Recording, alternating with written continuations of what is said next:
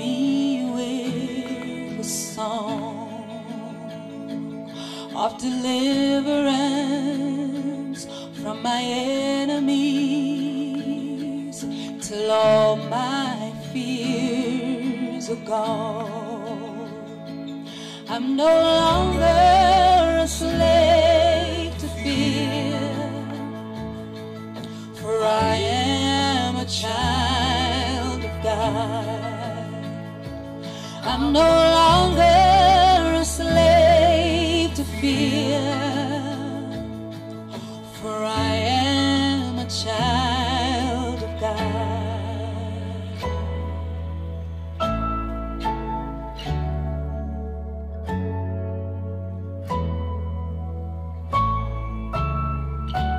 From my mother's womb, you have chosen me.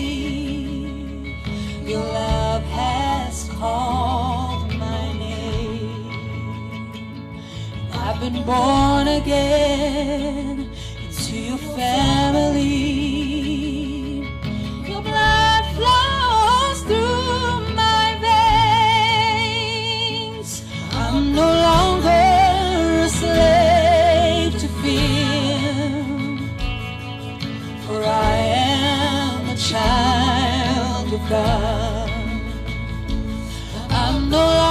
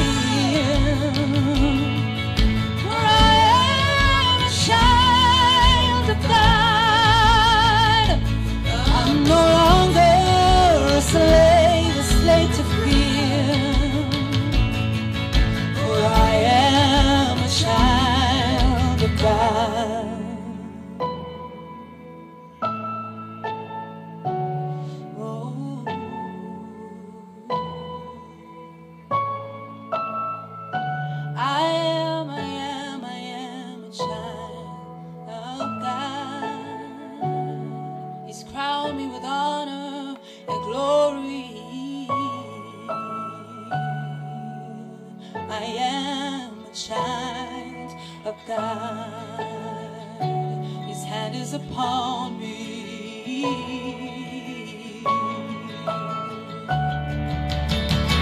You split the sea so I could walk right through it. My fears are drowned in perfect love. You rescued me so I could stand and sing.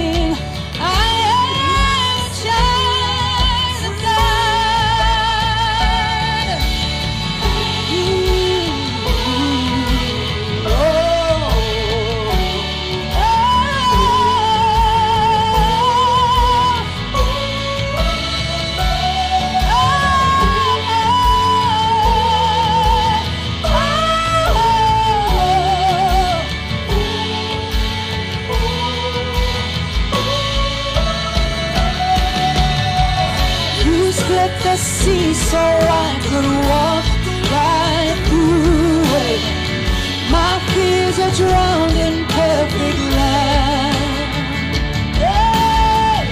You rescued me so I could stand and sing.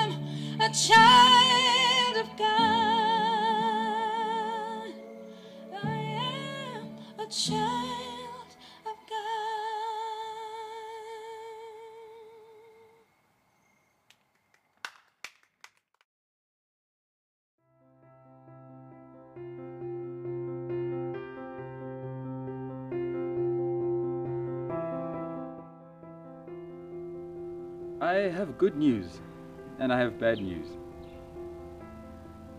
Assuming that you'd like to hear the bad news first, um, is that we are messed up. You and I failed to meet the standards of God, and judgment awaits us. But the good news is, it does not have to end in tears, but it can end in glory.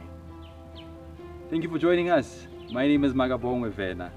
Welcome to Resurrection Sunday as we celebrate the resurrection of our risen Savior, Jesus Christ, who has redeemed us from the power of sin that we may be free.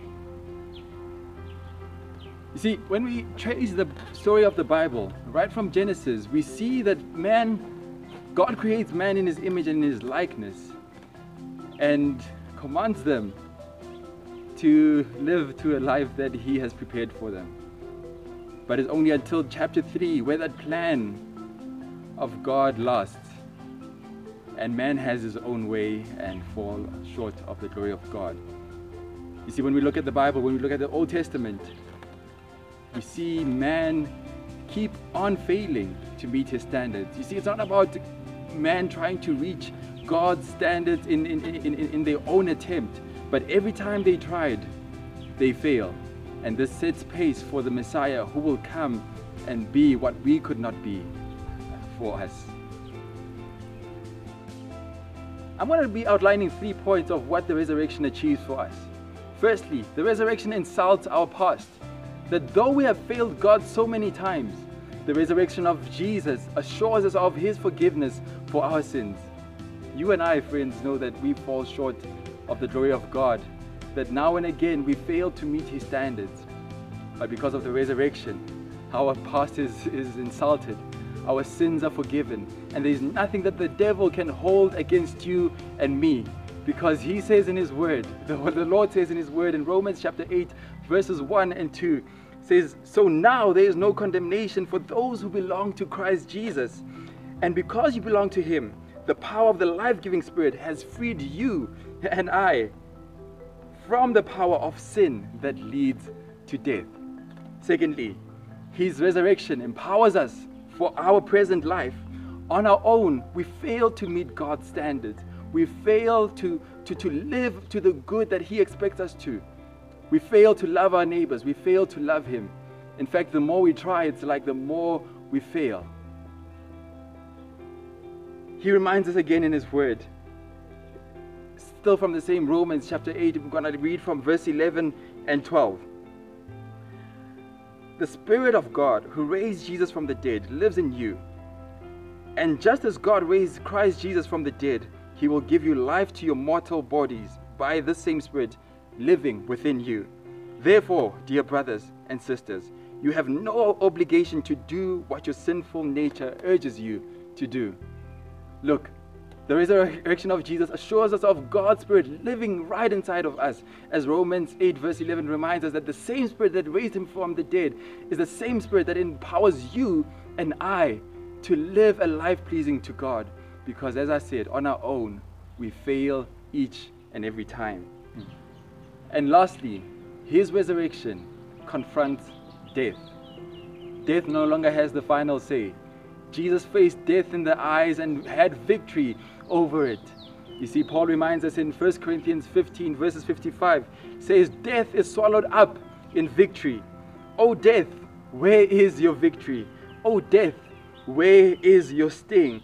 You see, now death no longer becomes our end, but it becomes our beginning to new life. It becomes the channel through which we experience new life because if you have to be born again, you have to die first, and then you are born again, and then you have new life. He reminds us again that uh, in, in, in 2 Corinthians 15 17, therefore, if anyone is in Christ, he is a new creature.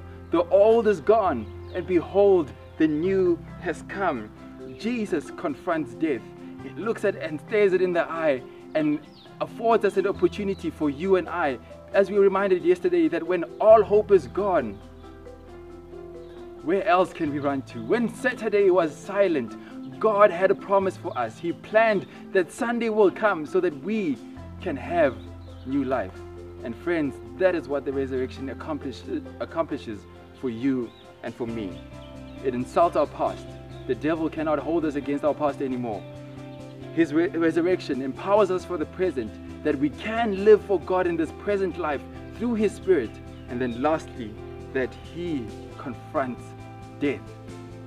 That death does not have a, a say no longer on our lives, but now we can walk in victory.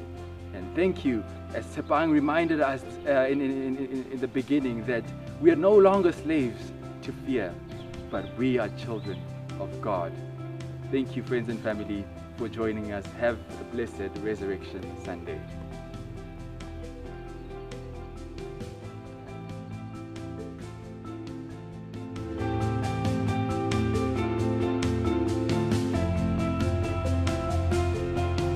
This production was brought to you by Imago Dei Media.